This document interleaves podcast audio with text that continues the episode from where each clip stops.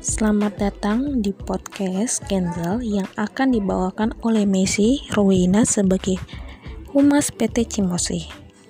PT Cimosi juga tidak lupa membuka perusahaan kecil, yaitu anak perusahaan yaitu namanya Kenzel, merupakan sosis khas Jerman yang diproduksi oleh PT Makroprima Pangelutama, yaitu Cimosi Group. Nama Kenzel berasal dari kata Jerman Muncul ide pembuatan sosis Kenzel berawal dari Bapak Bambang Susantio dan Mr. Hans Resul yang berasal dari Jerman. Mereka menemukan banyak sosis Jerman dengan rasa yang enak dan kualitas tinggi, sesuatu yang tidak ditemukan dalam sosis yang dijual di Indonesia.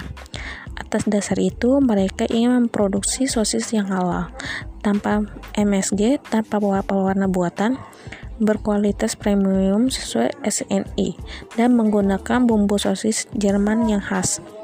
Sosis Kenzel menjadi pelopor sosis halal premium di Indonesia sejak tahun 1999.